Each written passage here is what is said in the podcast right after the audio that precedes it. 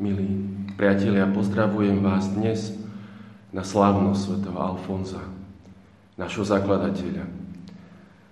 Svetý Alfons eh, bol alebo je veľkou osobnosťou, eh, človekom, ktorý mm, v živote zakúsil rôzne situácie, rozhodol sa eh, obetovať, dať svoj život pre ohlasovanie Božieho kráľovstva, pre dielo misií, ohlasovania Kristovho kráľovstva tu medzi nami, Kristovho evanielia, aby mohli byť všetci ľudia spasení. Už som 30 rokov e, v tomto našom reholnom spoločenstve a stále je pre mňa Alfons e, takou inšpiráciou, jeho život, jeho myšlienky.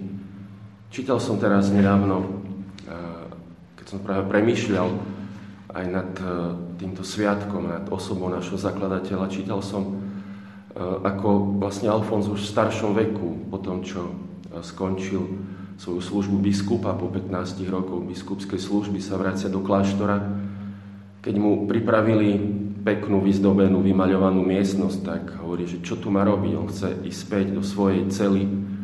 Tá ale bola obsadená, tak súhlasil, aby sa mohol vrátiť, že mu dajú nejakú inú jednoduchú alebo dve izby, aby mohol príjmať aj hosti a jednu izbu mal pre seba ako súkromú na spánok. E, súhlasil s jednoduchou takouto izbou a o to sa snažil a pozbudzoval aj svojich spolubratov. E, v týchto rokoch, už mal 74 rokov, píše práve e, svojim spolubratom do viacerých kláštorov taký list, ktorom ich pozbudzuje k horlivosti a hovorí práve, že aká je to neobyčajná vec.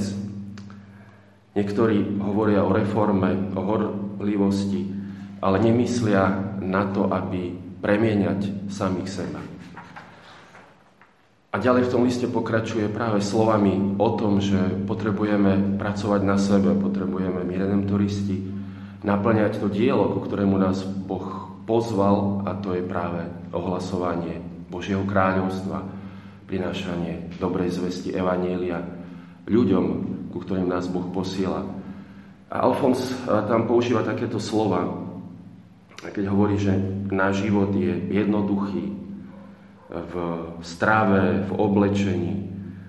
A hovorí, že ten, kto by nechcel takto žiť, žiť môže kľudne opustiť toto zhromaždenie. Píše, nech sa vráti a žije ako chce.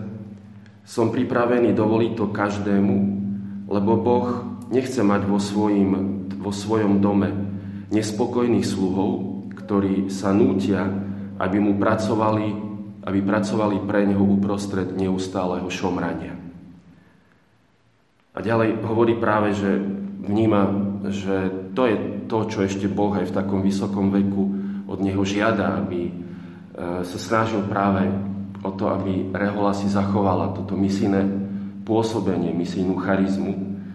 A hovorí veľmi takou, myslím, to je taký pohľad viery. E, boli tie rôzne problémy v tých časoch svätého Alfonza, e, aby tá nová kongregácia, ktorú založil, prežila rôzne politické, zákulisné ťahy a tak ďalej. A on v tom liste píše, že myslím práve takýto pohľad viery, že aj keby nás väčšina bratov e, z tohto dôvodu opustila, e, táto myšlienka ma nezaskakuje, nestraší. Ostane kto chce. Boh nepotrebuje veľa ľudí, vystačia mu málo, vystačí mu aj málo ľudí, ale dobrý.